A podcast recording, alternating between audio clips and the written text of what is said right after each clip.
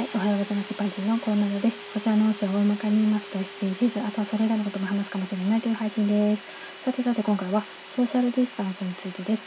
新型コロナウイルスの影響で密を避けましょうということでソーシャルディスタンス。私たちは人と人との距離を取るようになりましたよね。例えば人が一歩自分に近づいたとして自分が一歩下がれば同じ距離を保てるわけですけど知的障害や精神障害があると距離感の理解が難しかったりします。もちろんみんながみんなそうっていう話ではなくって人によるんですけどね。レジや受付で並ぶ列に間隔の線が引いてあるテープが貼ってあるけどそれがまず見えていないのか認識できていない人もいるだろうし線があるなくらいで気にしていないのかもしれないですね。